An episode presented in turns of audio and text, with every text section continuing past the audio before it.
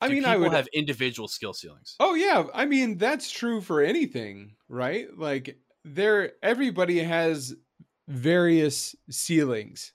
Um and uh, so I want to take that to the next level and say that whether it is a physical thing that is keeping them from let me let me say it this way. People can reach a ceiling mechanically, mentally before they reach it physically.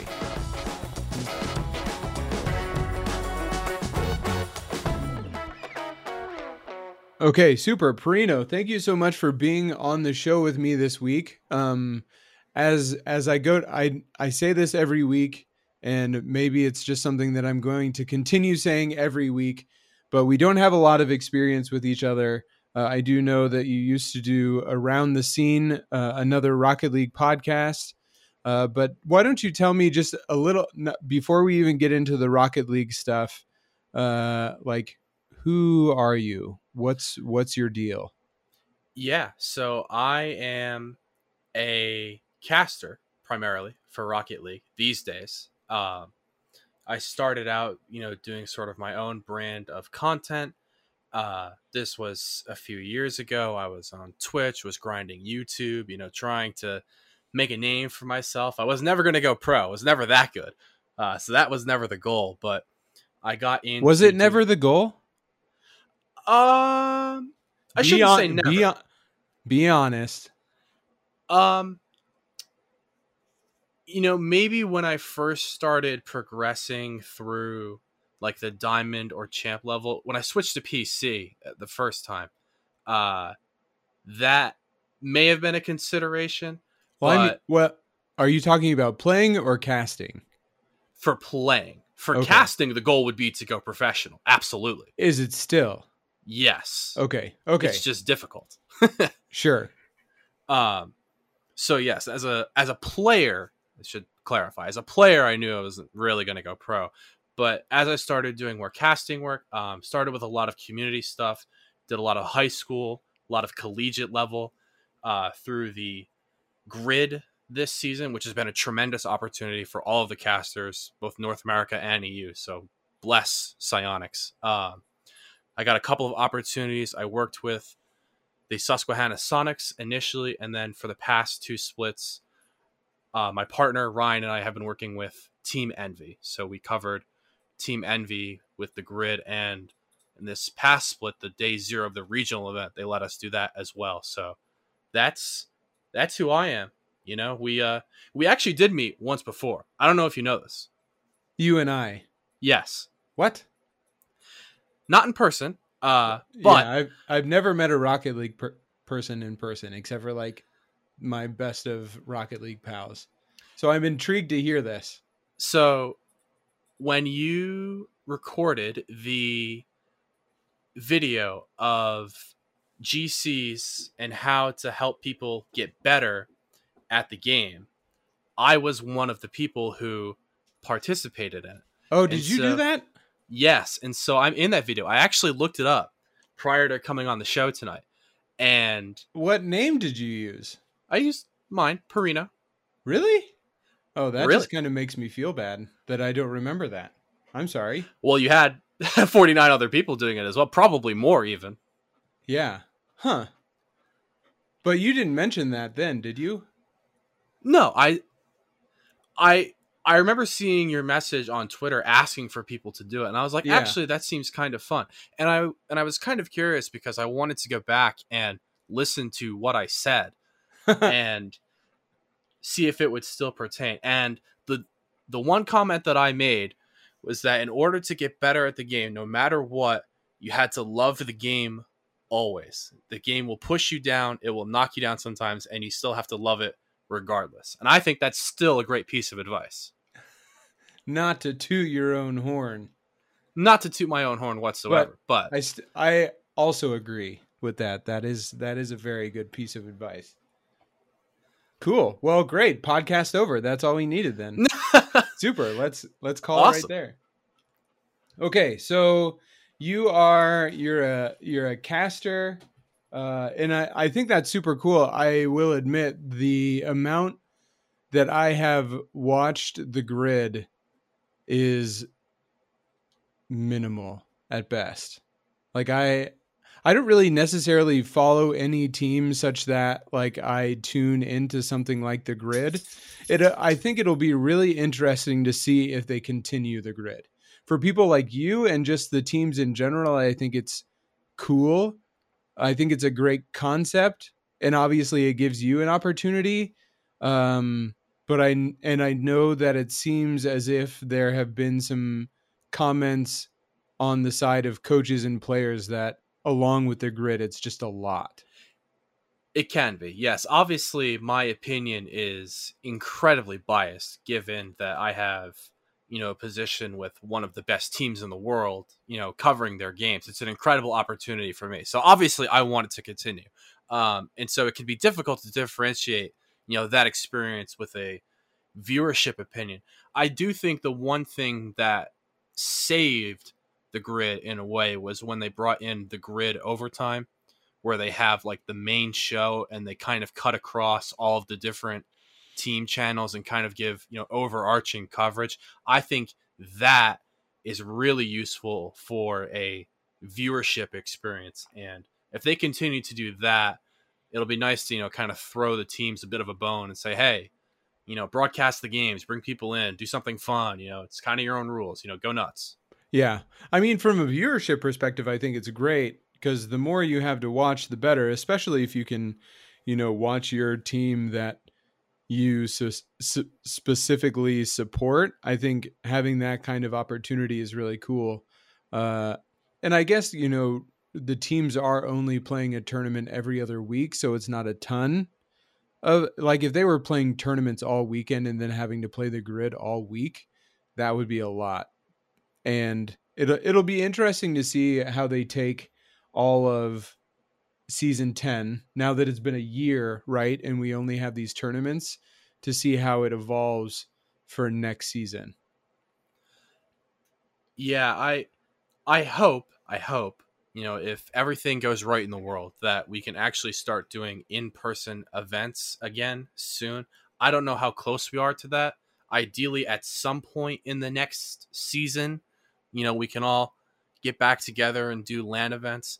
That will be sort of pivotal, I think, as to how they construct the season overall. You know, Justin yeah. was actually someone who touched on that, you know, talking about how a lack of LAN events and everything being online has been detrimental for mental health and for motivation and all of these things. And I feel for the players on that. It is tough. It's a lot of games and it's a lot of sitting at home in your room, grinding, long hours, you know, not a ton of tangible reward when you're not there in person. So I feel mm. for them.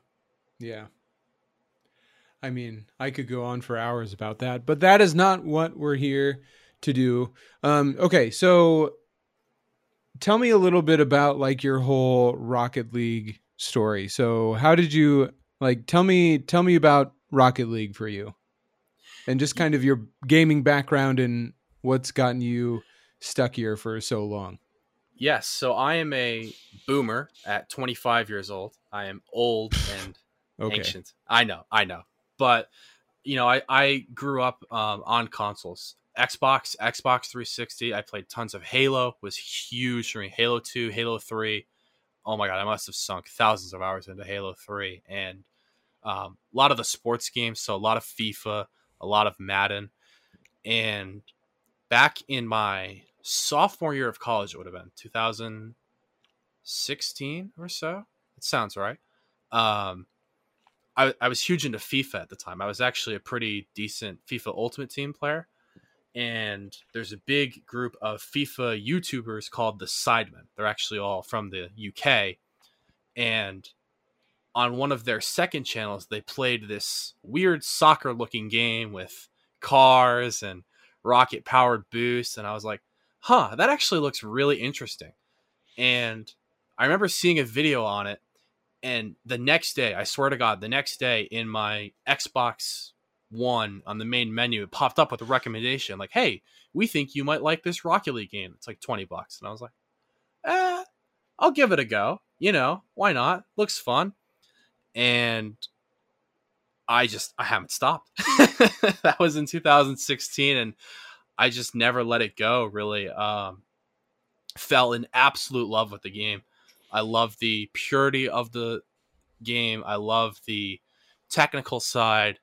I love the music even in the game. It, it just it really really really resonated with me. And so I grinded it. You know, I I played probably almost a thousand hours, I would say, on Xbox, pushing towards Diamond, and then eventually, about three years ago, would have been 2018, uh, switched to PC.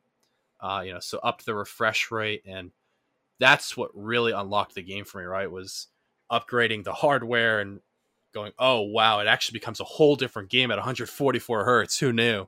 And pushed. Then I hit Grand Champ for the first time in season nine been playing, I think, since about I want to say season four, season five, um, and yeah, that's pretty much where it is. Unfortunately, I haven't been able to really push towards SSL. You know, in the past couple of last year, year and a half, you know, I haven't really grinded the game out as much. You know, I haven't really pushed in a ranked experience, but you know, overall, that's my arc with the game. Oh, and I tried to play collegiately too. We had a group of friends that we met at, so I went to Temple University.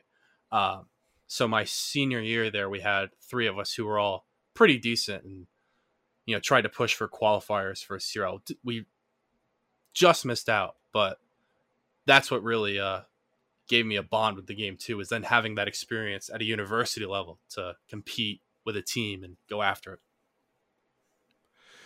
So season i mean so like where do you play much ranked now?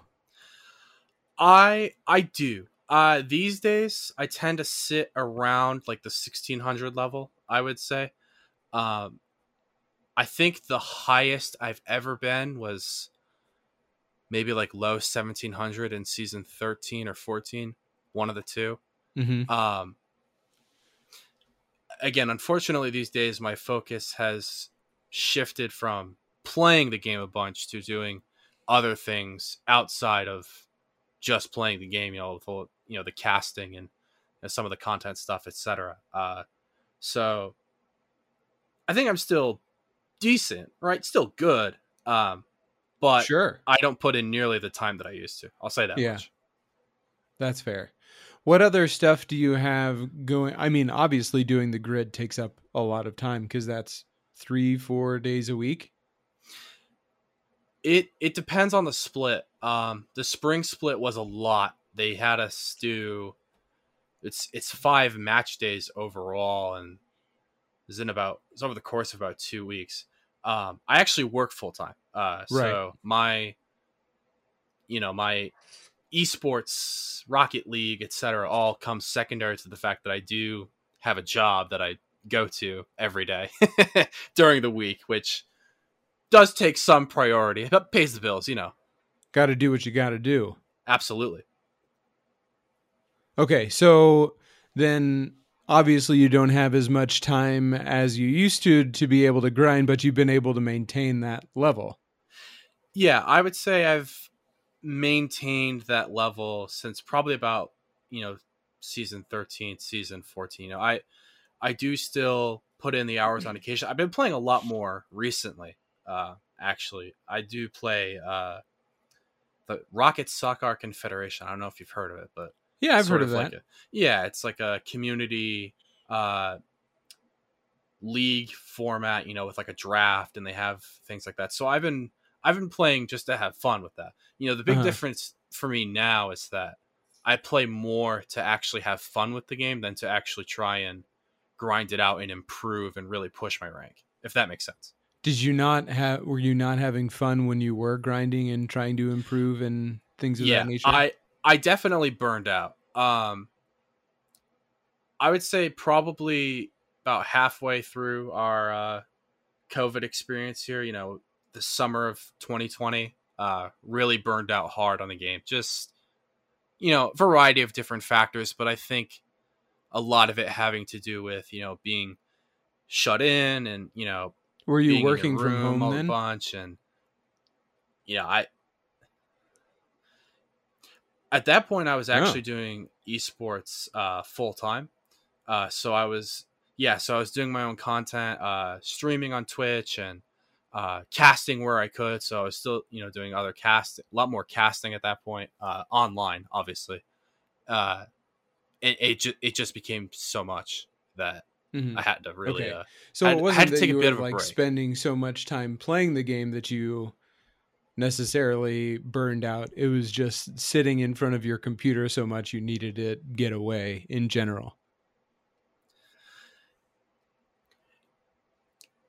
Yeah, I would say both, really. Um, the game can push you down, but I've always I've always loved Rocket League. Don't get me wrong. I I still do enjoy playing it. Uh, it was just because it was everything that I was doing at the time.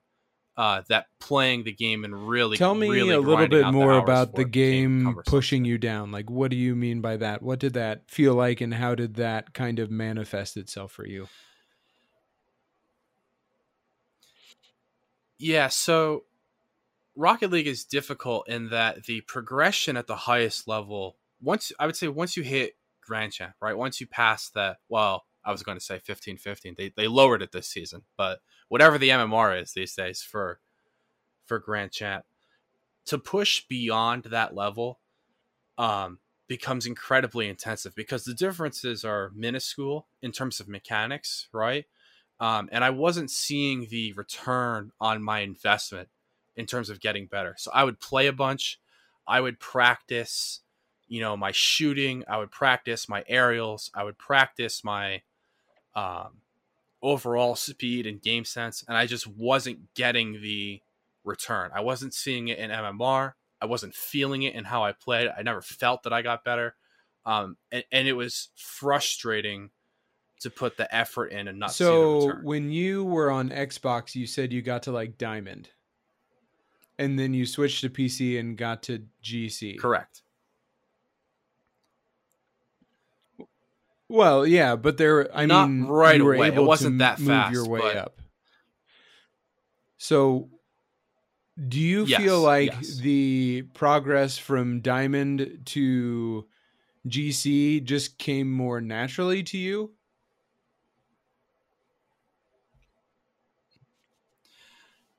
Yeah, I would think so. I would think because the skill gap between those two points is um much smaller actually than pushing even from you know 1600 to like 1800 let's say. Um i think the the improvement that you find between diamond and gc um, shows a lot quicker um, when you are able to progress your mechanics and game sense at those levels i think you see the results a lot easier um, at least in my experience it may be different now. Yeah again i haven't really you know pushed through you know diamond lobbies lately but i think the progress what's what's the word i'm looking for? It's like the you get more you get more uh you get more out of it in terms of your improvement right? So even if you only improve a little bit Mhm. your in terms of your rank it goes up much more as opposed to when you're 1600 you improve a little bit you might only go Yeah. up you know No, I, I 10, 15 definitely get what you're saying. Um, the and yet at the same time, tell me your thoughts on this. The the difference in between an SSL player and somebody that is GC2 is quite significant. Yes And yet yes the absolutely. Differences in in how they play is minute.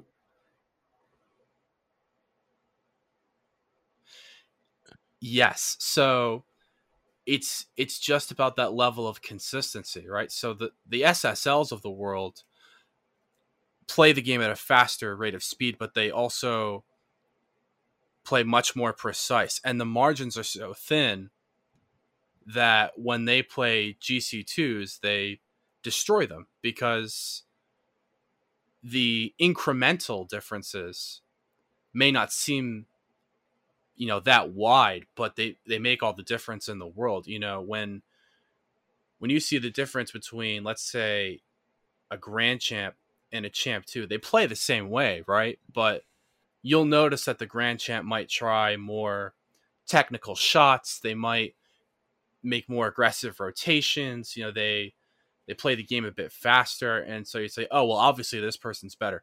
The difference with the SSLs are that they play the game the same way, but the incremental improvements are are so much greater that even though it looks similar in reality, they're they're just that much better. Yeah, I and it's think, really um, really difficult. I think that's really th- this is a very fascinating subject for me because I'll tell you what, over the past three or four weeks, I've really been paying attention to the quality of my touches and trying to make better touches both on the ground and in the air and my shot accuracy. But then also, um, I have been really doing my best to make better just make better decisions so not necessarily wrote and i think this in terms of like youtube and uh content in general of course you find most of your tutorials on on youtube um nobody talks about decision making people talk about rotating they talk about positioning but they don't talk about like you can be in the right position, the quote unquote right position. You can rotate correctly. And I'm like throwing these giant air quotations for those of you that aren't watching Mhm. this, if I ever actually make a video thing with this. Um, but like, just because you're in the right place, you can still make the wrong decision. Like if you get to a right place for something that you think is going to happen and that thing doesn't happen, but you still try and do something with that play, that can be a wrong decision. And then all of a sudden you're out of position and the rotation is bad.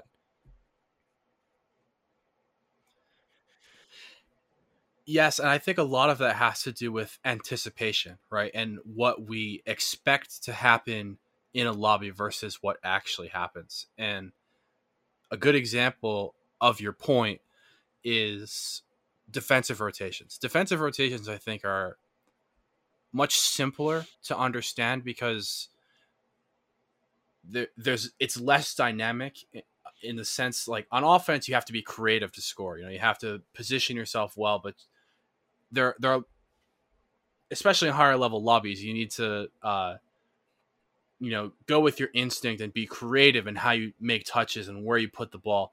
Defense is a bit more linear.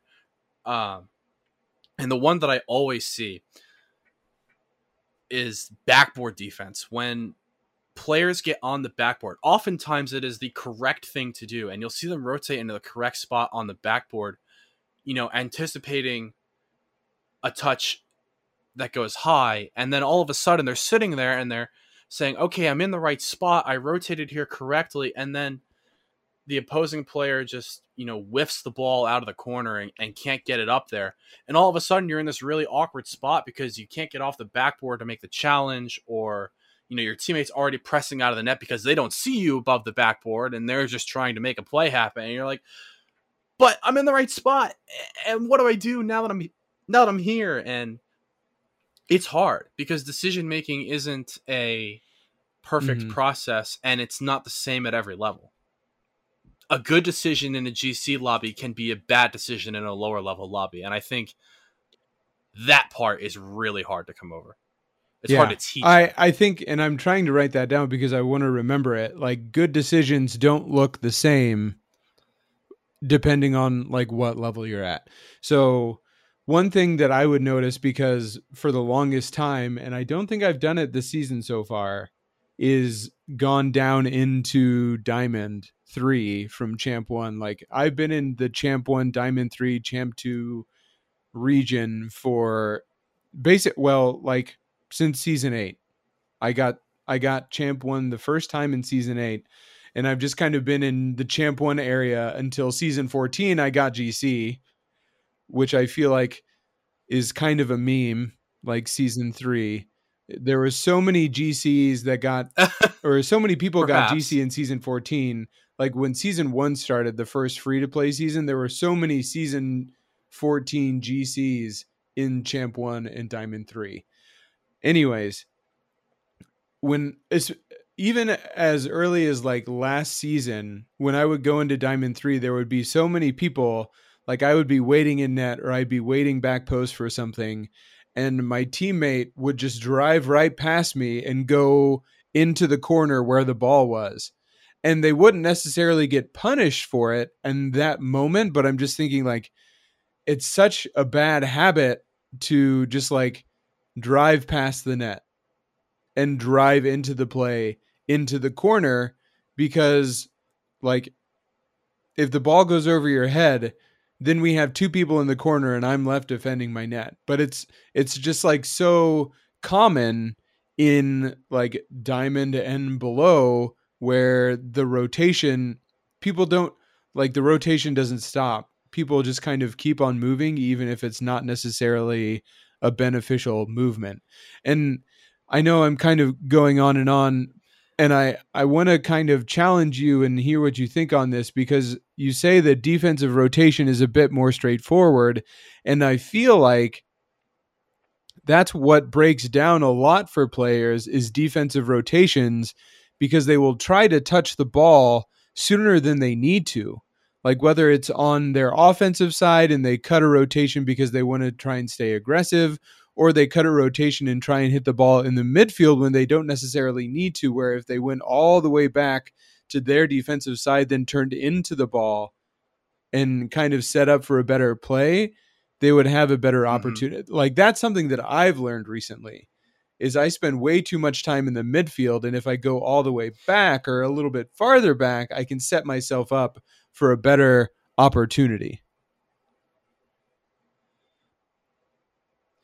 yeah, so I guess the first thing is to clarify defensive rotation, right? So when I say defensive rotation, I mean specifically in terms of okay, rotating sure. in and around the area of your own net, cool. right? Like in your defensive third, let's call it, right? Where you know the other team has offensive pressure and maybe it's like in your corner or they're making a play above your backboard and rotating within that area. I think when you get towards, you know, midfield rotations and you know transitioning between offense and defense that can get more hairy and it's not okay. linear. I agree. I'm i'm speaking specifically on and that could just have been me misunderstanding and in that sense what you were trying to get to. Anyways go ahead.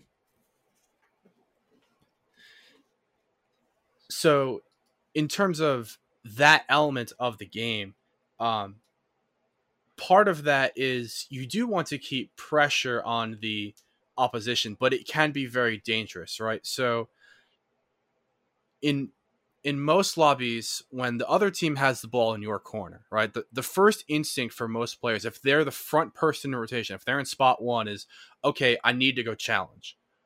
Sure. But what are you going to get out of the challenge? How are you challenging the ball, really? When it's in your corner, what are you trying to do? You're trying to dispossess, right? You're trying to remove a potential passing play because that's all you really have out of the corner. Um, and, and I actually agree with your point that you don't always have to be, you know, right on top of the ball trying to make the play because it's not always productive. And I think what a lot of players get caught up in is they they see these, you know, very simplistic style rotations, but when they make a challenge, uh, there's two things I think people get caught up on. I think people stay too long in one position yes. and then they don't rotate deep enough to cover. So when you go and make that challenge in the corner, if it just bounces there and you're, you know, low on boost and it's kind of stuck, just leave. Just go. Just get out and rotate all the way around behind your teammates mm-hmm. and let the next person come through on the challenge. Either you know they're going to make a touch that's good and they can clear the ball, or the offensive uh, player will win the challenge and they'll make a pass in. But if you're already rotated back, you can sort of cover for it. I think people get stuck on you know constantly making challenges in the corner and then rotating back in too quickly. Uh, and then likewise, when you do make that decision to rotate back post, uh, making sure you're collecting pads along the way, and also taking your corner boost and knowing when to do that. That's a big difference as well. I think you notice in, you know, let's say like a Diamond Three Champ One lobby versus GC lobbies, the boost management can be really, really poor, especially on defense when the other team has sustained pressure and players are struggling to hold on to boost and make good challenges.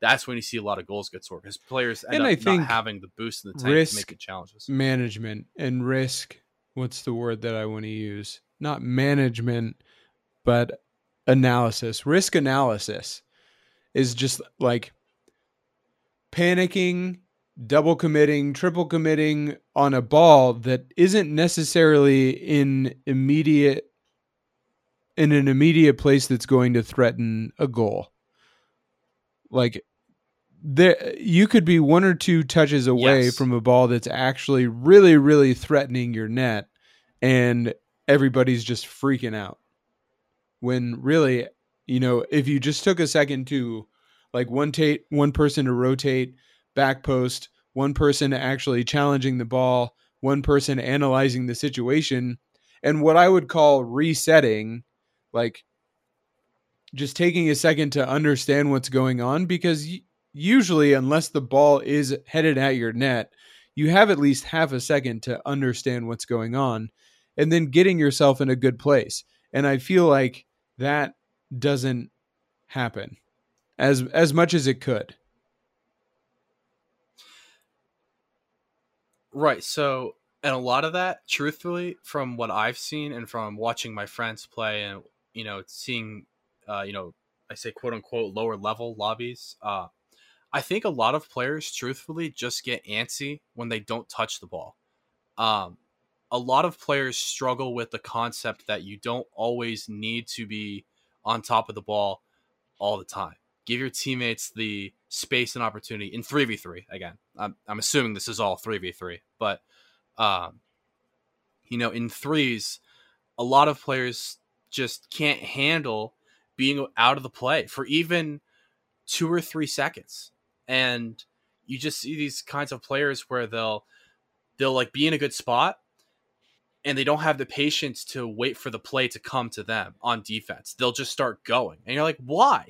you know, there's no there's no reason to to vacate the net yet. Just sit there and relax I mean, and but the play that's- will come that's to you like, and then you can make a good touch and uh, get out. playing bloodborne and just sitting at a campfire for the whole game or playing valorant and staying in your spawn and waiting for people to come. I mean i'm making silly analogies. I've never even actually played bloodborne but like some idea where you know you have to be patient or you don't actually like people play rocket league to hit the ball. I need to hit the ball as many times as possible. What are you telling me? I need to be Yeah. patient and not hit the ball and not just chase Yes. like what's the point?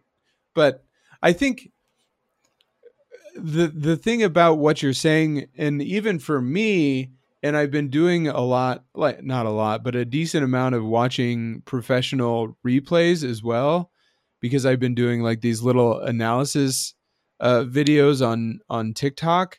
And one thing that i've noticed so much from professional replays uh, and professional players and higher level players is just how patient they are and how deep their rotations are and like if somebody and the thing that i notice about higher level players is how well they do at just keeping possession of the ball and then on the opposite side of that how a high level defender will wait until that possession that they've been keeping and keeping and keeping is coming to its end.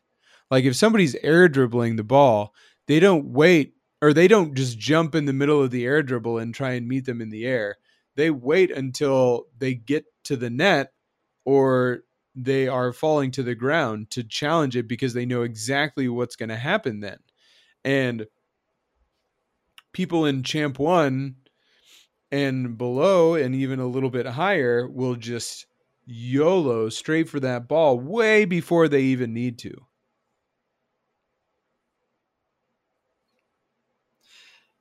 Yeah. So, I mean, professional play is awesome. I, I'm very privileged in that I get to watch a lot of it live and you know be in the lobby and actually spectating it uh, as it happens at least with team envy and the one thing that you really notice about those guys um, so not only as you said you know the patience and understanding of when to challenge on defense, but their ability to predict shots is absolutely unreal. I mean, you know, in terms of just making saves on the goal line itself, um, these guys are so good at closing down the angles of shooting and closing off areas of the net that it can make it impossible to score. And and not just even, you know, I say like Team Envy, right? Obviously one of one of the best teams in the world, really, but I I mean even any of the, you know, RLCS level teams, you know, guys that are in the regional events and they can all do it. They all just have that ability to really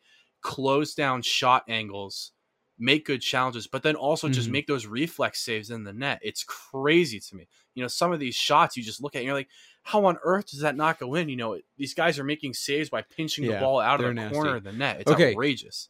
I want to change topics a little bit uh, because uh, I'm I'm curious to see where we can go with this. But as somebody that is in the 1600s, um, and somebody that is not me, a I'm curious. Like first of all, I would be curious um, how like if you were going to go into free play or if you were just like playing through a game or think back to your most recent games what do you feel like is the one thing that you could take time now to improve that would take your game just a little bit further shooting accuracy for me would be the the number one thing so any any sort of redirects um you know, scoring from difficult angles and finding, you know, really tough shots and putting them on target for me personally is something that I know that I struggle with. When I load in, like if I'm really going to sit down and grind out a session of ranked, one of the first things that I'll do is, you know, I'll go in free play, you know, just get warmed up a little bit. But any sort of redirect pack, I mean, there, there's so many of them out there. Um, but cherry picking, redirects, finding powerful shots as well. So being able to hit the ball from distance and putting it top corner, crossbar down. Uh, for me, that's a big struggle. It's it's really really annoying because I've struggled with it for a long time, and I think uh, half of it is mental. Um, you know, just because I I think I just get nervous in front of net. It's not really my strong suit. So that's what like hands down, no question you know, shot power, shot accuracy. Um, so if you me. had to, okay, so that kind of opens Pandora's box. When you say you just get what you get nervous, and it sounds like this is something that has been a situation for a long time. Not necessarily the nervous part, but just knowing that you struggle with yes, it. Yes, it is. Yeah, it. I, I, would say it's probably the weakest part of my game. Actually, is scoring the ball, um, which is uh, tough, right? Because it's it's the thing that everyone shoots to be good at. But I I'm really not that great of a scorer. I I have spent many an hour um, working on redirects and uh, you know ground shots and really just placing the ball and it's hard for me. I think mentally, it's I just I, I don't I don't really know what it is. Yeah, if, if I knew the answer, I, I wouldn't think, have the problem, right? I think that's I think that's super interesting. Um, like I, I are you open to your feet being put to the fire a little bit? Yeah. So, like, if it's something that go for it, yeah. if it's something that you practiced a decent amount, and you know that it's an issue, what is what is keeping you or what what do you think is getting in the way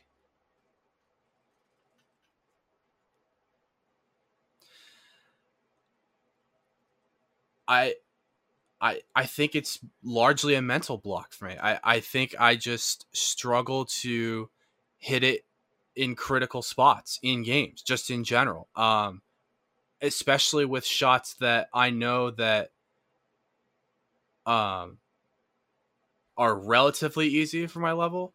Um, it's actually one of the reasons recently I switched to the Fennec because I think again part of that is mental, right? It's the same hitbox as the Octane. I for the record, I play almost exclusively Octane. Uh, but recently, I've been playing Fennec because I think you can get more.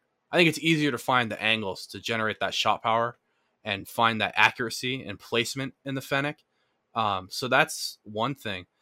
But I, I truly do believe it. It's it's just a mental setback for me where I, for whatever reason, struggle sometimes in front of net. I mean, there are some sessions where if I'm shooting well, you know, I'll I'll win a bunch of games. And then there are other sessions where if I'm not shooting well, I lose a ton. And I know it's directly because of the fact like that I cannot feel score that you lose those games uh it is a direct result of you you missing shots At times, yes, it can feel that way. Um, I, it's not as though I go back and review every single game that I play because Lord knows I sure. I, I'm I'm critical enough of myself, right? Um, but there there are times, yes, where I will, you know, insta leave a lobby and say to myself, and i "My mean that's everybody. Like just need to let's let's get real like at all the levels uh you know we everybody would win more games if they scored more goals. So i don't i don't know if i've said anything or alluded to like me thinking that you're garbage or something or something is wrong with you because you're not doing that i don't i don't want that to come across in any way but uh, I just I think it's I think it's interesting because that's something that I've been working on a lot, and of course I've been at like the champ one or champ two area. Let me ask you this: How do you feel like? How are your dribbling? Like, how good are you at dribbling? I I think I dribble the ball really well. I think my flicks can be difficult at times, but I I think I have great individual touches. I think my passing is really good. I think my defense is really good. I think my rotations Are generally you? How are, you really at air good. dribbling Um, from the ground off the wall? Um, from the ground, not as well. Off the wall, I I can air dribble. Do you feel well, like yeah. you have good confidence in understanding how to line up a shot?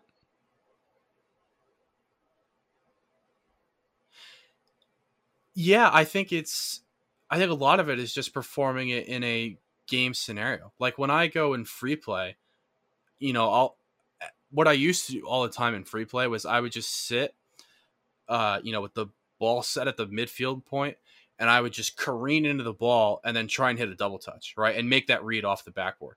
Uh, and I did that for hundreds of hours. Every single time I'd open the game, I'd spend 15, 20 minutes hit the ball off the midfield line, try and score it, reset, do it again, over and over and over, um, just to get comfortable with the idea of scoring from, you know, a difficult angle, making a tough read off the post or the crossbar. Um, and I I know, like technically speaking, I can do it, right? I- Like I understand I have the mechanical ability to do so, and and I've hit great shots. In fairness, you know, I I have clips saved, you know, of me hitting really nice shots, so I know that I can do it. Um, it's just doing it more often and, and understanding that you know I don't have to hit every single shot, right? But just being able to provide you know more Having more confidence in that for me is so that you can execute. right. So, okay, then in terms of like a mental block or a mental thing when it comes to scoring goals, is it just like a nervousness? I again i wish i could tell you tom because if i if i knew what it was i could find a way around it i Okay, this I is just- extremely unconventional, but. I'm I don't know. I'm I- going to send you a training pack right now, and I want you to try it, and I want to I want to know Okay. how you do at it. So, I and I because I noticed recently that I do that I could not hit a shot. So say like, and I've talked about this on the show recently that like imagine a ball is going east to west, right? So if the goals are north south on a field, and if a ball is going east and west hmm on across the field and I have a I'm able to line up a shot, I could not hit that shot with power into the middle of the net like on a consistent basis. If I had like 5 shots, I would maybe not hit any of them. And I noticed that I could not hit a ball with accuracy like that um to be able to like just put a ball on target. And I couldn't do it in free play and I couldn't do it in this training pack. And so I Mhm. started grinding this specific training pack a lot, and it's called Gold Plat. And I will put the training pack in the show notes for this show uh, if you want to try. And I recommend that everybody tries this because uh, it's helped me so much just in understanding how to set up a shot. But I'm curious to see like how you do with this shot. Um, and it's it's just the first shot. let's I'll put it here I'll in the do it chat. right now. I'm game. I'm really curious to see how you do with this because Let's this I boy up. think that shot accuracy and being able to hit a shot is something that is taken for granted in this game. And I think another thing that you said that was really interesting was they're very quote unquote easy shots for my level. And I think there's a lot that goes into somebody getting to a certain rank in Rocket League. Like you can I mean let take Rizzo for example. I like Rizzo. Rizzo's a very good player. Mhm. I think and you know, if Rizzo were coming up now, would he be able to get on to a team like G2? Maybe not because like it's just a different world and he felt or he filled in his place with Chicago and JKnaps very well. But the dude doesn't take shots. He doesn't score goals. He was hardly ever the MVP in a winning match for G2, but he was just in the right place. He didn't make a lot of bad decisions and he hit the ball when he needed to. And he was a pro and G2 was the NA regional champ for season 9 for NA and RLCS with a guy that, you know, isn't necessarily the most impressive mechanically. Um so obviously like you can get very far in this game if you are extremely good at certain things and I feel like there are things that are taken for granted that if you improve on them and take the time to work on something, even if you think you have it down when you don't necessarily have it down at like a gut, gut, heart level, it it can do a lot different or it can mean a lot. So in terms of this training pack, So this right first here, shot- you want me to just score? is no, it it's just the first shot. shot, And let me to just go through the actually download. So I haven't not downloaded the updates because I really like the first shot, how it looks. Um, but I Yeah, it kind of floats Uh, in front of the me see. net, and he just sits there. yeah, this Or- is 'Cause so I do have my Bakkes first on, shot I don't remember if it. it starts over on the left or it starts on the left side of the field and then it just kind of takes one bounce right in the middle of the net and then you can you can either hit it in the air or you can let it bounce once and then take a shot. So i let it bounce once and then i try and hit it okay, up to the top of the net uh in the middle. So i try and hit the middle of the net with power uh up at the crossbar.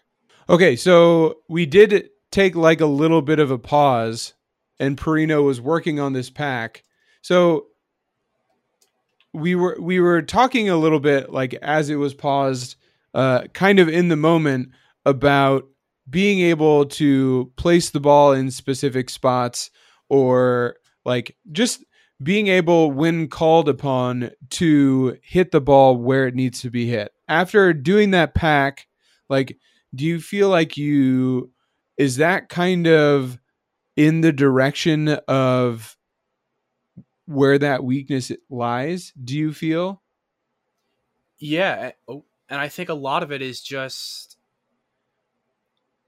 you know having to come up with those touches when it matters the most. Um, you know, I could, you know, we didn't broadcast the results or anything like that, but even my first couple of touches were relatively poor. You know, I for someone who's been a GC since season nine, I mean that that should be you know that should be buried nine and a half times out of ten, and, and that's just not me. Um, and I think that limitation is difficult to work around. Um, but part of that, so part of it is mechanics, right, and part of it is mental. Um, the mechanics side of it is actually understanding. Okay, you know, when I flip into the ball at this point, you know, on the half volley, you know, how much power am I generating? Where am I putting it? You know, trying to actually like physically direct the ball.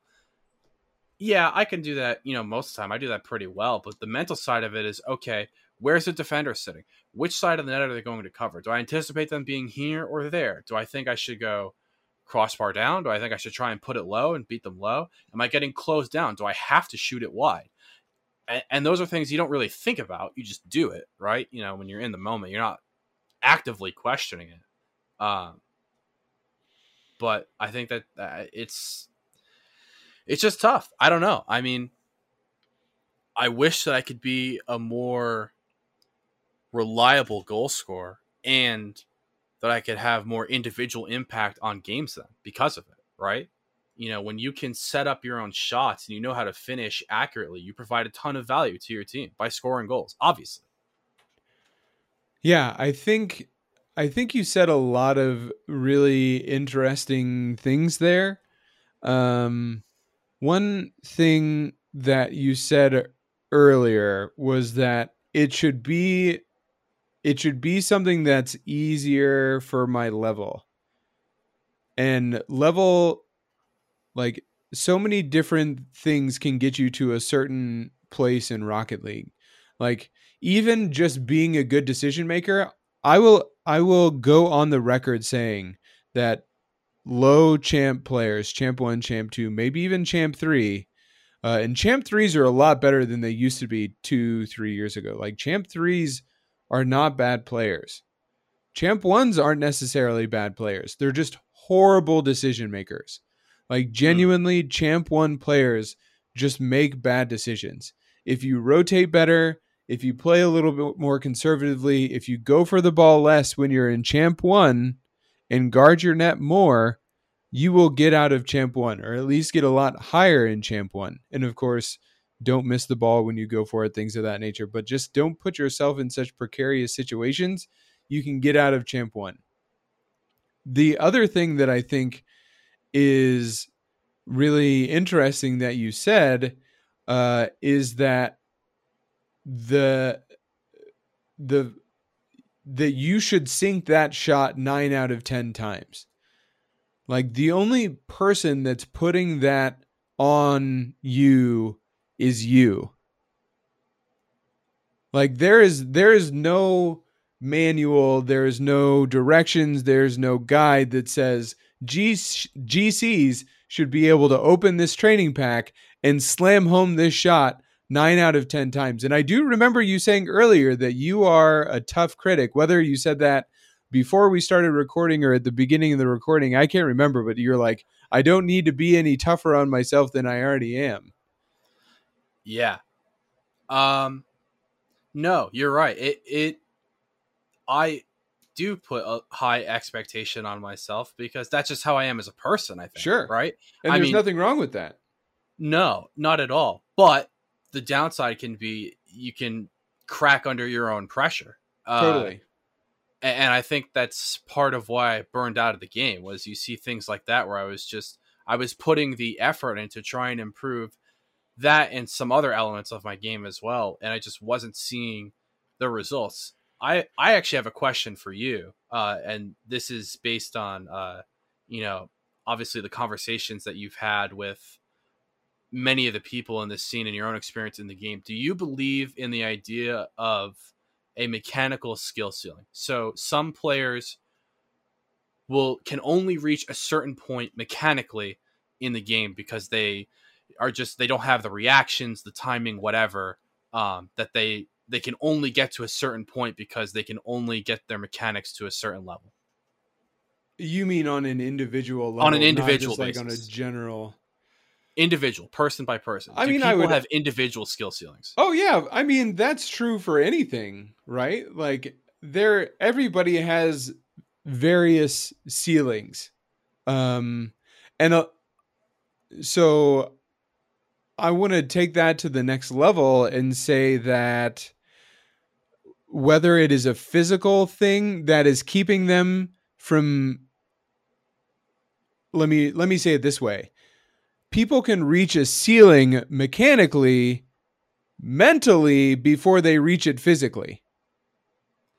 Yes. So in this situation, and again, um, please don't take this the wrong way. That and I I will say it for myself before I'll even say it for you.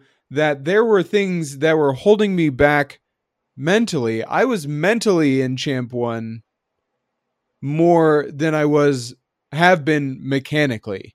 And because I was there mentally, I was staying there mechanically.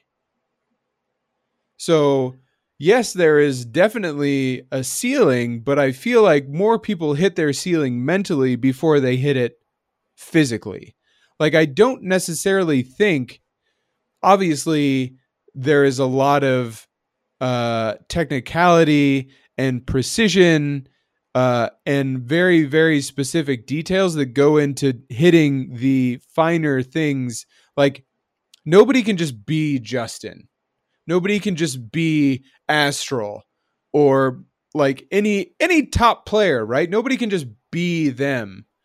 But or have those mechanics, but I guarantee you that there are a ton of people that are in platinum and low diamond that could very easily be in high diamond or champ 2 or champ 3 if they would get out of their own way. Yeah, and and that's an interesting point because I think sometimes in a way I have boxed myself into this conception that okay, I have I have put 3000 hours into this game and you know, I am a average like 1600ish player and that's just it, right? Like I I think I and I put that on myself, right? As you said, you you hit a me- a mental ceiling before you hit a mechanical one. I know realistically, if I put the time in, if I put the effort in, you know, I could improve my mechanics to push myself towards, you know, a consistent GC2 or GC3, eventually SSL, right? And I, I think part of it's mental, right? It's it's just being complacent with it. Obviously, if I if I want to go for SSL, let's say, right, for me personally, um, I know that I have to put in a lot of effort. I would only so with my free time that I do have, I would only play Rocket League, right? And I would specifically work on mechanical things to get better. But do I actually want to do that? Do I do I really care to the point where I'm going to do that? I don't know. I mean, maybe, you know, maybe one day I'll look at it and say, "Hey, you know what? I I think I can push SSL. Let's really put the effort in this season and go for it and see what happens."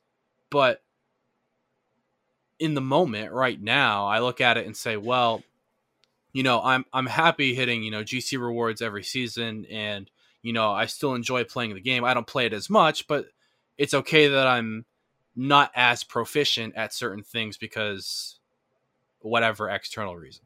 So that's a mental skill ceiling. I I would and of course getting to a place like SSL takes a lot more because as we said earlier uh it takes a lot more work it takes a lot more consistency for a lot less gain. Uh and I would offer up that a lot of what is in the way right now for you potentially is is mental. Because and and I can't go back to this enough and this this is every rocket league player every because here's here's the way that I look at it is that everybody gets to a certain place naturally in the game of Rocket League. Like you sit down, you play it, you become fascinated with it, you fall in love with it, you spend time in free play, you spend time in training packs, and you play and you play and you play and you play tons of ranked games, and you get to this certain point in your game, and uh, you're like, oh, I'm this kind of player now, or I'm I'm this rank, and then you just kind of sit there and then you'll go to free play because and you'll notice something like very blatant that you mess up. Oh i'm going to work on this in free play and then you work on this and then you rank up a little bit and then all of a sudden you're just kind of in a certain place and that's just i'm just this kind of player right? And then you know you you see the mistakes and by you i mean you perino i mean you tom i mean you listener of the show you make mistakes I make mistakes and I know what they are. And yet, oh, I shouldn't do that. But you still do it every single time. And it's not that, and then you think to yourself, I shouldn't do that. Or, oh, I just read that a little bit wrong. Or, oh, the the bounce was just bad or I just miss because missing happens. And nobody's perfect, right? Everybody misses. Even Firstkiller misses. I mean, Turbopolsa misses all the time, but his teammates are just phenomenal, and I think it's just expected with her. Anyways, like, oh, you know that that's just part of the game. Missing is just part of the game. When in actuality, if you spent the time to work on that, it could become a more integral part of your game. And I do want to take it to the next step because I think for you specifically, you know, going back to this idea that I should be able to hit that nine times out of 10, like you're the only person that's putting that that thing on you and like instead of thinking I should be able to do that and maybe beating yourself up for it or like just kind of shrugging it off and thinking, "Oh, I'm a GC player, I'll be able to hit that next time." Like, no, just accept where you are with your game. And if you mess something up, it's okay. And if you actually take the time to correct that and be, improve at it, you will become a better player. Like, I think you know what can get you to the next level. It's just whether or not, like, you want to be okay with the fact that that's a shortcoming and then fix it. Right. Because fixing it is hard. right. I mean, that's the short answer is that fixing those things can be difficult, especially when it's thousands of hours ingrained into you. You know, when you have certain habits. The the one thing uh, that really struck me was I remember uh, it's a couple of seasons ago, I think, where this happened to a lot of people uh, with the MMR changes. A lot of people were getting stuck in like C two, C three. Who people who were GC prior. Uh, I forget which maybe it was season one. Season one, yeah. One. Season one uh, was rough for a lot of people's egos. Yes, yes, it was. Um, and I felt it a little bit. Uh, and I was like, man, I, I, like, what am I missing here? And I actually, I went. Uh, I would actually recommend this to anyone. Um, I went on Twitch, right? Uh, you know, twitch.tv slash Rocket League. You know, go by the sort by the Rocket League category. Uh, look at the viewers and try to go low to high if you can help it um, and look for people who are actively doing coaching. There are people in there who will take your replay for free, um, and they'll take a look at it and, and, they will try and help you in whatever way they can. Now, I'm not going to say that every single person that does this on Twitch is really good, so you know I'm not going to go over the top with it. But generally speaking, especially if you know, I would say if you're anything below GC, uh, most people I think who are offering coaching can probably help you in some way. But I did it myself. Um, I went through and I I found a person, no idea who this person was, and I was like, hey, uh, you know, I've been kind of struggling this season a little bit, you know, trying to get, you know, back up to the game. Can you help me? And he was like, yeah, sure, let's see it. And you know, he was talking about some things, and I was like, yeah, yeah, okay, like I get that. And then he pointed out one thing. He said, when you're setting up for shots, he goes, when you're in that number two spot, right, on offense specifically, and you're looking to get a pass, he said, every single time you're in that spot, you are pointing your car away from the play. So and he was correct. He was my positioning in terms of where I was taking shots from.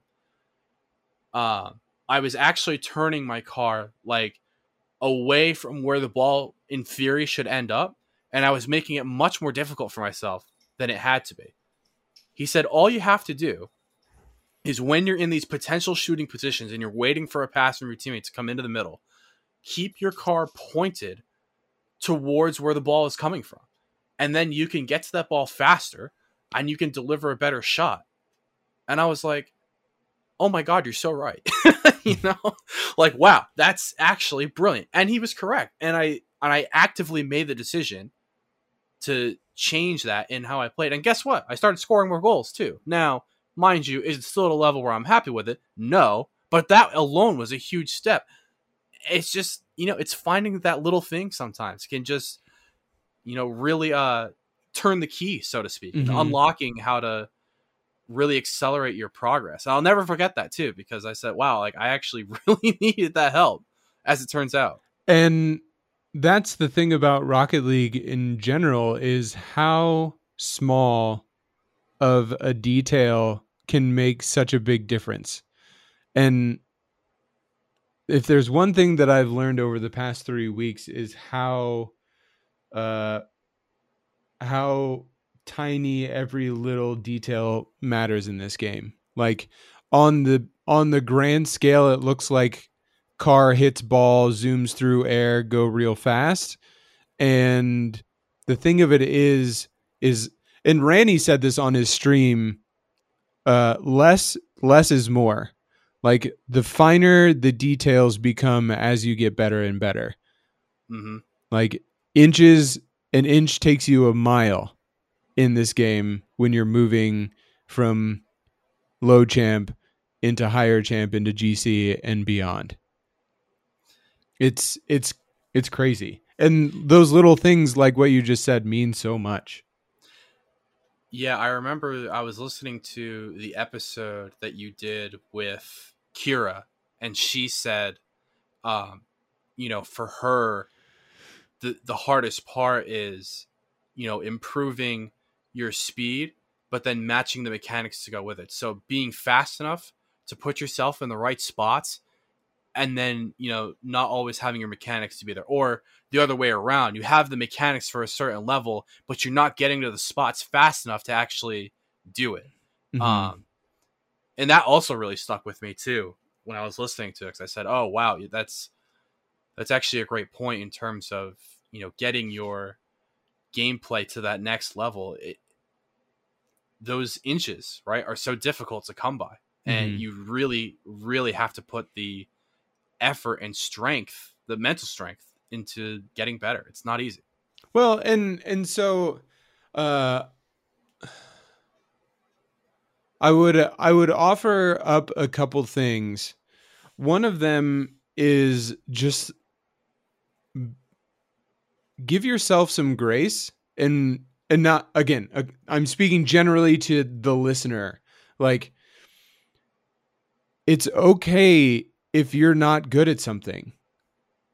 Like that's that's part of what this is is you know finding weak spots in your game and improving on them. So just because you're stru- like if you can't hit a shot 9 times out of 10, that's okay. If and it gives you something to work on. And I tell you what like uh there there is no better feeling than learning something new in this game. Like ranking up is awesome. It feels great when you finally get into a new rank for the first time.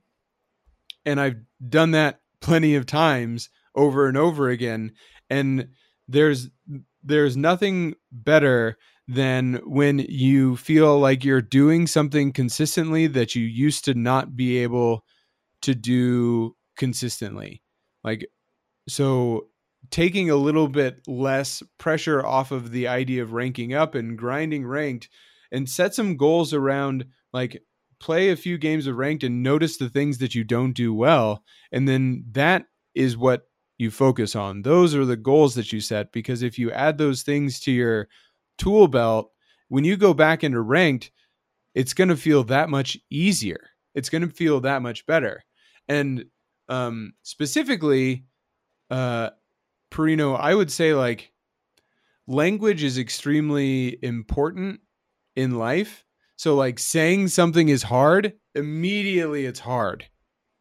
Like you're telling yourself it's in in my experience that like you say something is hard, it's hard. Like and I I know that hitting flip resets for me is not something that I can do. And it's something that I'm working on and instead of like, oh man, this is hard, I'm just thinking I'm to like over the past 3 weeks I've been enjoying training so much because I've just been like fascinated with figuring it's become a fascination for me instead of like a grind or something that I have to do or something that I find hard. So I'd be curious if you spent a little bit of time like almost falling in love with training again or falling in love with the idea of like what is going wrong in my games and not necessarily looking at it as like something you do wrong or something that's bad, but just like, oh man, now I've just discovered this thing that I can take into free play and get better at, and then I'm going to become a better player. This is awesome. Yeah, yeah, that would uh that would be something. I I think a lot of that and I'm sure you can probably tell is that I'm a perfectionist at heart, right?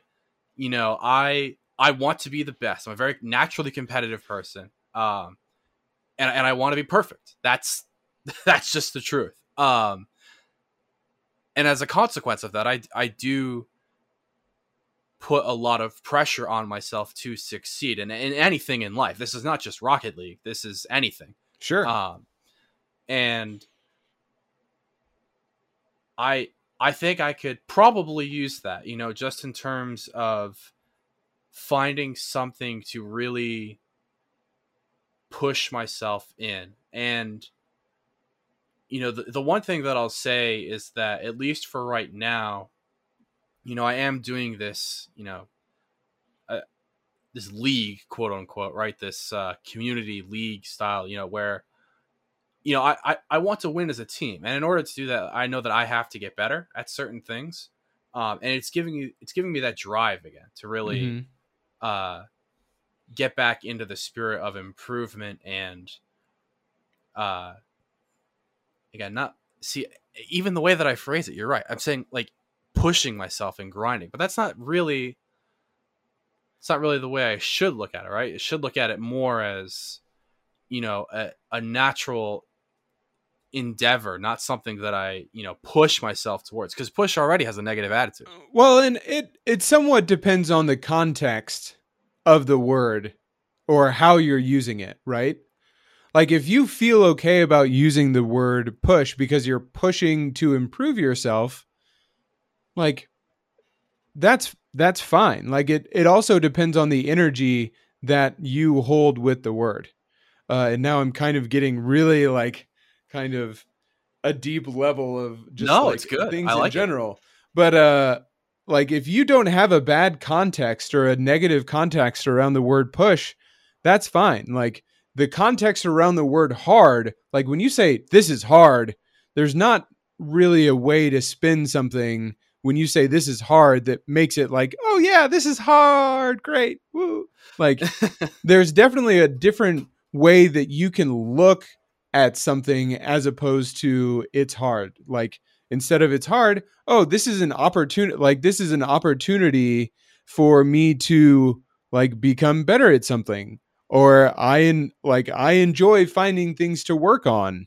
Um oh man there was something else that you said that uh oh and so like i un there there and i did i don't know if you were necessarily going here but i know that you said that like playing rocket league has taken a bit of a backseat because you're working on casting and you work full time and there's like other things going on.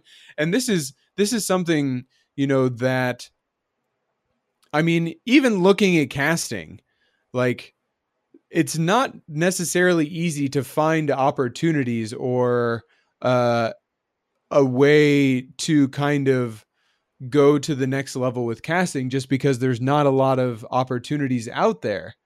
and uh if you stop looking at and i'm not saying you're looking at something like i'm not saying that this is your perspective um if you stop looking at the obstacles and start always focusing on or thinking about how to create opportunity then new doors open up. I'll give you an example for me. Like I am in the thick of trying to do this whole content thing. Like uh you know, I've finally like kind of at a gut level committed myself to making this work. And one thing that I haven't been able to do for myself is stream consistently. Um and that's partly because I don't necessarily get as much out of practicing on stream. I don't want to just sit there and play games for three hours because it doesn't like everybody does that. So, uh, and I don't necessarily get as much out of practicing because I'm also paying attention to chat. Um, and I want to be editing YouTube videos. I want to be working on TikTok videos because my TikTok is starting to do better and better, which is really cool. Um, and I was, I, I don't know exactly what like started the thought uh, but I've been doing a lot of like replay analysis and little stuff with replays on my TikTok. And I, I just magically thought to myself, I could just watch replays and do the analysis that I'm doing in my extra time on my stream.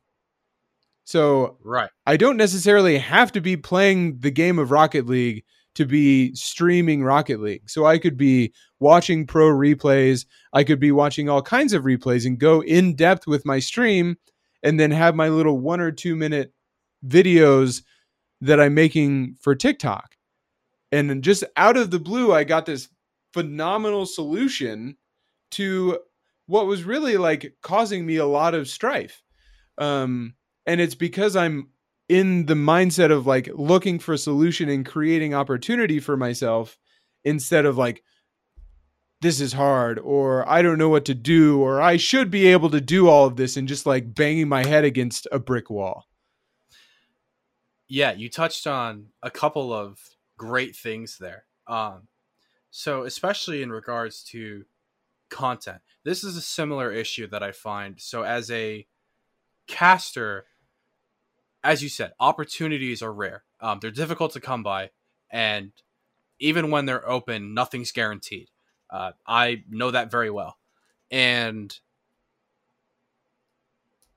there's a lot of innate pressure as a caster to be doing other things, right? To have your name out there in other ways. I used to stream on Twitch a bunch. I rarely do it these days. Uh, again, because I work full time now. Uh, so I, again, just haven't had the time to do it. But that's just one way. You know, you mentioned TikTok. TikTok is a great platform for many different reasons. Um, but it helps, you know, improve your your your presence and those things, right? Those obstacles potentially into getting to the next level don't need elaborate solutions. You know, when it, when I look at my gameplay, I don't need an elaborate solution to scoring goals. It, it doesn't have to be anything crazy. I don't have to go and hit triple flip resets, you know, in 1600 lobbies to try and get the ball in the net. I don't have to go for, you know, a musty flick ceiling pinch reset. Like that's not it. It's it's going sometimes for the simple solutions that work the best. And that's what I found has helped me. You know, I'm very blessed um, in terms of my opportunities that I've gotten and hopefully will continue to get. But a lot of that is just because I took the simple route. You know, I, I said, okay, I need to do this to get better. Let's just do it. And mm. and that's hard. That's hard. It's hard to be committed. It's hard to have that instinct of here's here's a door, let's open it. You know, right. a door can be right in front of you. It, it's only so good if you actually, you know, put the effort into, you know, putting your hand on the handle opening it, stepping through. And I think that we all, and I, I think I kind of started on this same kind of idea and then got sidetracked by one of my many other thoughts. But we all get to certain points in our Rocket League careers or casting careers or just life or what like anything and then we forget all the work that we put in to get to that point and that just becomes the status quo. And we forget that like oh we used to spend time in free play or i used to think to myself oh i screwed this up. And we just kind of got in this little box and then we stayed in our box. And we don't want to like go back to what got us to where we are in the first place. Mm-hmm. like you know there are people that have established themselves somewhat as casters or content creators or whatever in this community and they've gotten to a certain point and they grew and they felt really good about that but then they just kind of stagnated and they forget about all the work that they put in or they're not doing anything different to get to the next level. And that's the same with me when i was like a few weeks ago or even six months ago, I was kind of just on the hamster wheel of Rocket League, not necessarily doing anything to change the way that I looked at the game or become better at anything at the game. And yet I was putting in the hours just kind of expecting that eventually I would get better. And that's not necessarily the way that it works. Yeah, just playing the game alone is good, uh, but it's not good enough usually. Right. You, you need to have direction and purpose. That's uh, that can be challenging. You know, a lot of our direction comes from rank, right? You know, okay, I'm diamond three. I want to be champ one. I'm gold four. I want to be plat one. Okay, that's that's very simple direction, right? Okay, there is upwards, right? We we gain MMR and and we get better at the game, right? That's a very simple direction. But what happens when what happens when you hit SSL? You know, okay, the, the direction is 2K. Maybe I go into six mans and I want to go rank A. How you know how concrete, how easy is it to keep your mind on that you know forward moving direction? We talk about casting. I've put a lot of effort over the course of the past two years, really, into refining the way that I talk about the game in the middle of a broadcast. So I'm not using redundant phrases, which I was a you know big uh big rookie mistake when I first started. Um finding, you know, different phrases, you know, really delivering with emotion in certain spots. Those are the little things, right? That when I look back at it now, you know, I I did this a few months ago where I, I watched some old clips that I had of when I first started doing Rocket League casting and I went, Oh my goodness, I can't believe I sounded like that.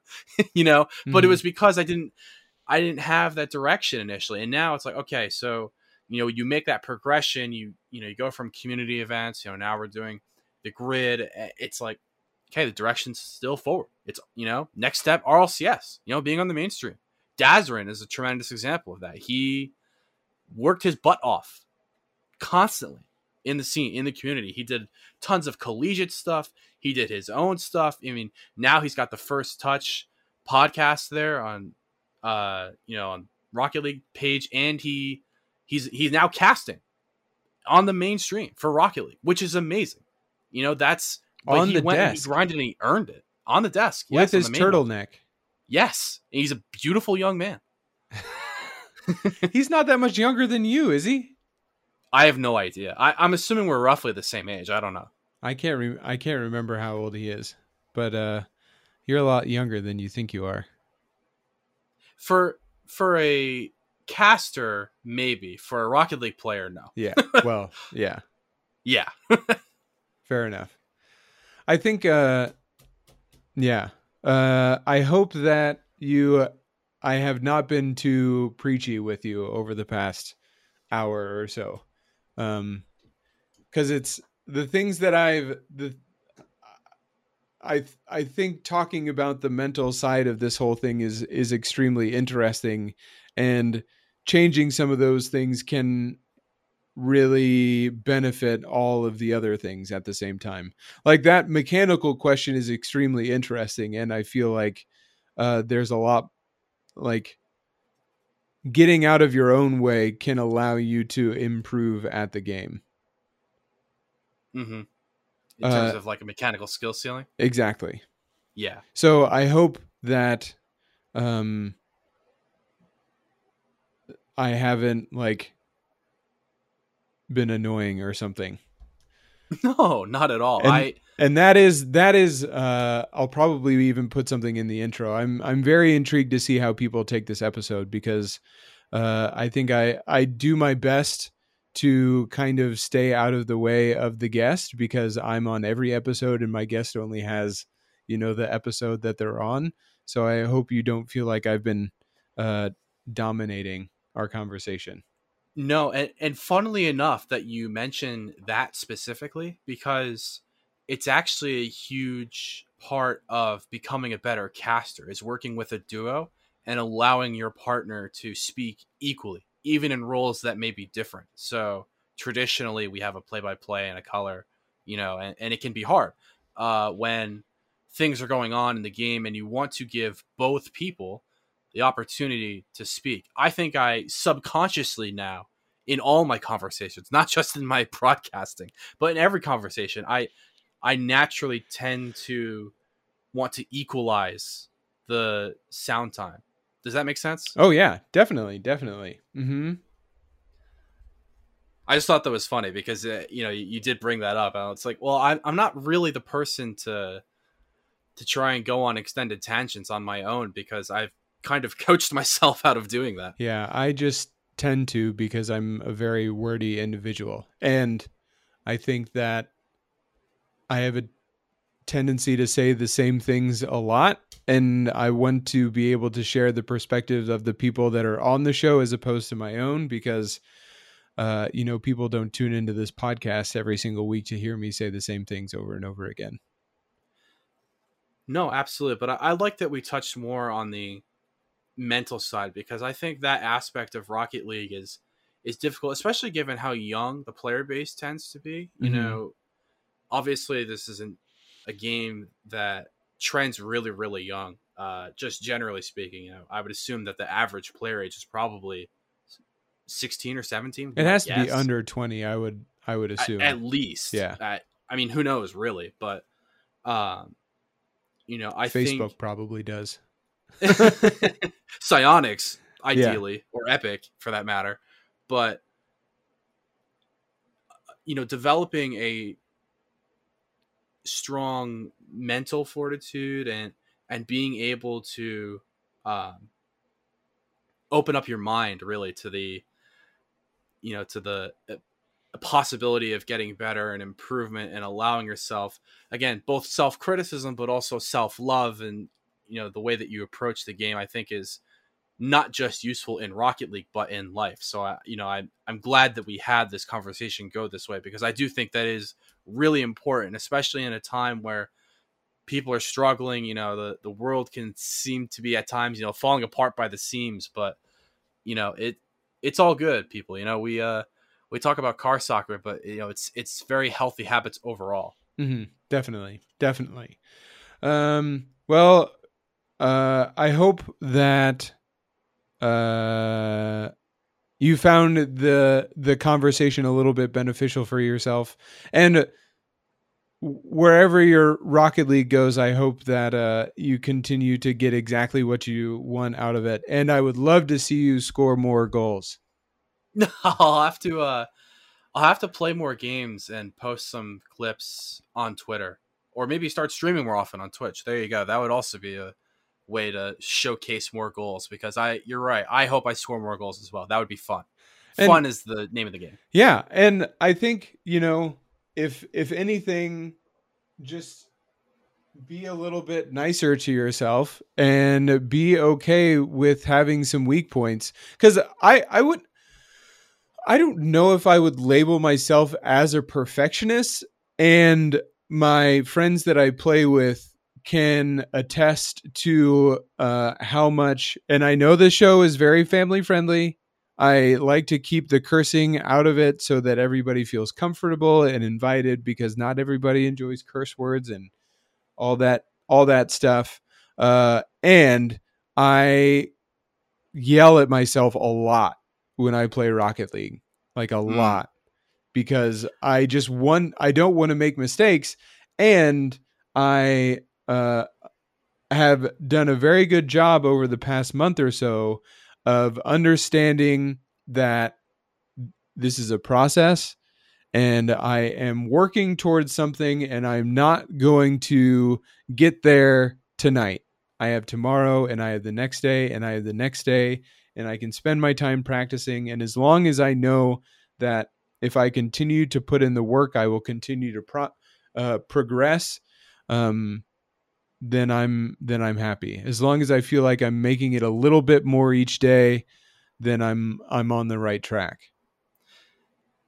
There is a whole extra dynamic there when you are playing with teammates in voice comms. You know, when you can actually talk to one another and but so not, I mean, I'm not even saying, you know, communicating in terms of communicating about the game, but just in the way that you direct your communication and you know how if you are hard on yourself if you are hard on your teammates there are so many subtleties to the way that we use our voice and when we play with teammates that it can directly impact games. Oh I, yeah. that's oh i had a friend when we when we were doing collegiate rocket league one of our players was much better than the other two of us. Uh i had a so all three of us were friends. We met through playing rocket league um we wanted to try and reach uh, CRL. Uh, two of us were pretty decent, and our third player was excellent. Mechanically, one of the best players around. Uh, just absolutely insane.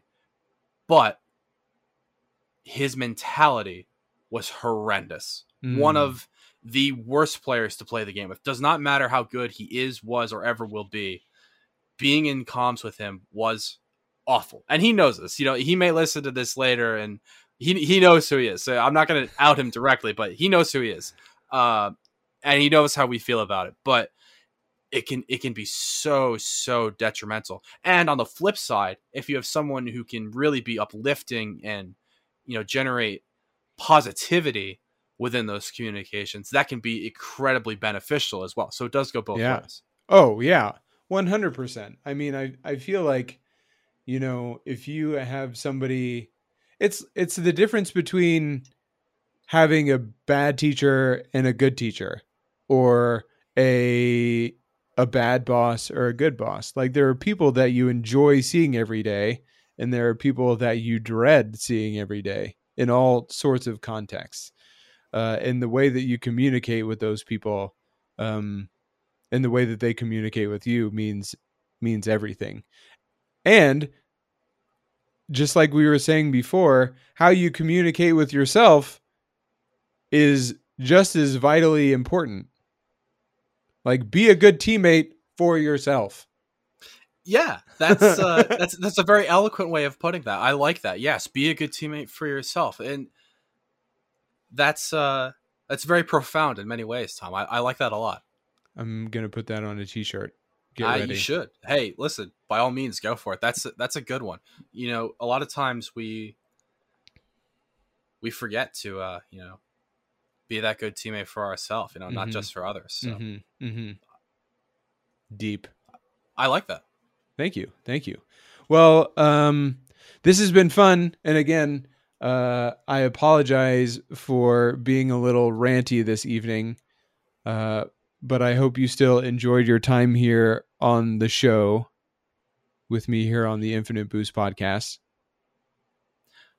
No, Tom, the pleasure was all mine. I really enjoyed our conversation. Very uh very healthy and I hope that not only you and I but also everyone listening can really uh, you know, get something out of it and have something to think about while playing. Yeah, we'll we'll see. I will be very intrigued to see uh, what people say say about this one in particular. But uh, uh, let's start winding down the show. And since you've listened to a few, you might know what is coming here now. So, any final thoughts that you might have for the Infinite Boost listeners? Who final thoughts? Uh, I I will stick with something that I mentioned at the top of the show something that I said, you know, in your advice from 50 GC's video. remember to love the game and love yourself too. I'll add that addendum from our discussion here. You know, Nice. just remember to to love the game and and have fun with it at the end of the day. You know, that is what it is all about and you know, always uh always stick to that no matter what. Nice. And where can people find you out on the internet? So out on the internet, the best way to find me is probably my Twitter. That is at Perino TV, P E R I N O TV. You can find me on my Twitch, twitch.tv slash Perino, and ideally in the fall on twitch.tv slash Team Envy, because hopefully we'll be doing the grid then soon or something along those lines, and should all be good. And it's pretty much it for the moment. I might add some more later. We'll see. Now you're doing that with Ryan as well, or is it just you? uh with Ryan as Okay. well. So I we work really well together, I would say. He's one of my he's one of my favorites. Ryan is the man. Nice. Good. All right. So be sure to say hello in all of those different locations. Drop him a follow. I would appreciate it. I'm sure uh, Perino would as well. Um, and last but not least, a question for the audience. Ooh. Question for the audience. Can it be anything or Anything. You name it. Question for the audience will be Do you think what kind of controller you use matters, whether it's Xbox, PlayStation, or keyboard mouse? Do you think it matters? Why or why not? Do you think it matters? Uh, I mm, no, because people have played professionally with all of them. So no, I'm gonna go with no. Okay. I'm trying to decide if I think it matters or not. I think it matters in the sense what do you use? I for the longest time I used an Xbox One controller. For the past year or so, I've used a PlayStation Four. PlayStation 4. Interesting. Have you considered PlayStation 5? Not until this one gives out. I, I I really I use a a Magma Red DS4 Classic. Um, I was very tentative about switching initially. Again, I used an Xbox One controller for 2500 hours at least. Uh The same one? yes, the that same one. blows my mind. I so the reason I switched was because so many people had problems with the newer ones. I had an Xbox One controller from when the Xbox One like first came out. Okay. Um so and if I could actually I- don't have it around. I think it's somewhere back there. It didn't even have like the actual nine millimeter jack. They had like their weird proprietary Oh. thing to hook a headset when it was really ugly. Um, but that controller lasted forever 2500 hours. I swear to God. I mean, hand to God, that's really how long I got out of it. Um, but I knew that the newer ones did not last that long. People would go through them every other month. Yeah. Yeah. And I was like, well, if I'm ever going to switch, because eventually the, the bumpers gave out and I was getting stick drifted. Listen, 2,500 hours, it was going to happen.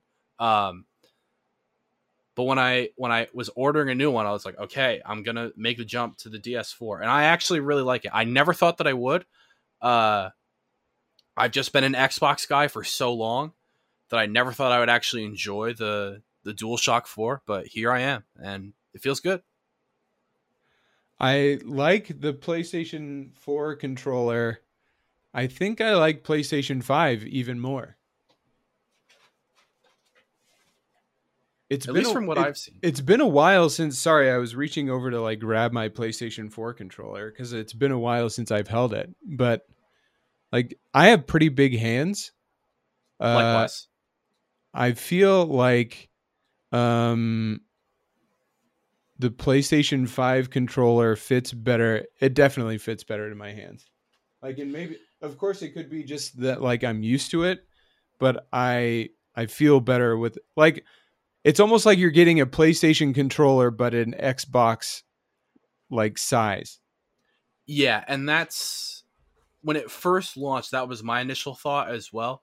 At this point, I don't know that I would go through the effort of learning another controller again. Um, but maybe I would if I thought it would make a difference. I don't know. I see. This is actually. I'm I'm glad I thought of this question at the end. Um, but truthfully, I think all of the controllers function the same. Again, I was a pure believer in the idea that man, I'm never going to make the switch. I there's no way that I can be as good on a different controller. I've been using an Xbox controller for so long. There's just no way. Um, and it was uncomfortable at first. I had to change the way that I held the controller physically oh, yeah. in your hands, which is not something you think about. But after 2,500 hours, it you know makes a big difference. And it took about I would say a month before I really became comfortable with it. But I do feel just as good on a DS4 than I ever have on an Xbox One. So there you go. All right. Well, those of you listening to the show, let us know how much of a diehard controller user or keyboard and mouse, how diehard you are about your choice, and if you feel like you could do anywhere near as well with something else. I will never use an Xbox controller because those things are garbage it's unfortunate that the see eh, oh man we're gonna spark the uh spark the wars bring it on but flame I, me i think fundamentally like the way that it fits in your hands i love the xbox one controller but the the playstation controllers i think one build quality overall these days in 2021 seems to be better they seem to last longer that's anecdotal i can't really say for certain but that's the perception that I have at least. Mm-hmm. Um, and and the sticks themselves, I think, are a little bit more responsive. They they give you a little bit more uh, finesse. I think all around they just feel sturdier. Yeah, that would make sense. But again, I was an Xbox controller guy for the longest time, and I made the switch. So I fundamentally, I think that you can make the switch and still be as good on anything. Keyboard yes. mouse would be dramatic, uh, but I think ultimately what KBM suffers from is you don't have the um, analog inputs. You have all binary, right? So mm-hmm. when you you know move your stick, you can move it slightly. You don't have to move it all the way in one direction. Right. On a keyboard, you don't have that. Um, and so I do think that actually makes a fundamental difference in the way that you play the game. Totally. But, but there look are people, at Evample. Again, or or look at Yukeo, who plays right. for um, uh, actually, they just got picked up by a new team. Yeah, SK. Mm-hmm. And they were just in the semifinal. Semifinals. semifinals. Yeah. So wait, that, you know, he does it. Yeah, Solary beat them. That was a good series. Fortunately, I couldn't watch that, but but you know what I mean. Like he plays at a really high level. On he definitely does. You yeah. definitely do it. Mm-hmm. For sure, for sure, for sure, for sure. Okay, well, hopefully our answers didn't ruin your answers because our answers at the end of the day don't matter your answer matters and we want to know what it is. So, Perino, uh, thank you so much for uh, coming on to the show. It was a lot of fun. Uh, I enjoyed our conversation. Um, and I hope uh, that whatever you choose to be your goals moving forward, that that you get them, because uh, that's awesome. Yeah, thank you so much, Tom. It was a uh, was a really fun episode to be a part of, and I'm glad that you enjoyed it as much as I did. Definitely. And I think I will say that I think it's uh, extremely appropriate that you do casting for Envy because you look like an American Turbopolsa. You know, everyone. Man, everyone gives me that, Tom. I get that all the time. I get it from Twitch chat relentlessly. And now you bring it up here. I thought I was safe. No, I thought I was safe from the chatters, Tom, and bring it up. You know, it's actually really funny. Um, you could because... you could do a cosplay of Turbopolsa on stream, and and nobody would know the difference. You yeah, would need to and... shave. the the funny thing too about that is I actually also have a resemblance to a caster for League of Legends for Riot who goes by the name of Phreak, uh, P H R E A K. And I remember getting that comment too when I, when I was doing League of Legends stuff. Uh, so it, it I, I can't escape it. I apparently I'm just a, you know, a a budget Turbopolsa or a budget Riot Phreak. Whatever happens, uh, you know. Well, someday there will be somebody else that will end up being a budget Perino, and you can look back at that. Here, hold on. I'm going to show you one quick thing. If anybody, if anybody's watching on video, uh, you know, just say that you know, because I am a legit uh, Team Envy caster, by the way. You know, they, they hooked me up with the merch, and uh, you know, just got to rep the hat. There we go. I'm Turbopolsa. What can yeah, I say? I I just I I'm just gonna take out Perino wherever I said your name and add in Turbo Pulsar, and it'll basically be the same thing. My Swedish accent uh, isn't quite there. I'd have to work on that. Okay, maybe for next time. For next time, certainly. All right, all right. Well, uh, thank you again. It was it was a joy, and as always, Perino, thank you for the boost.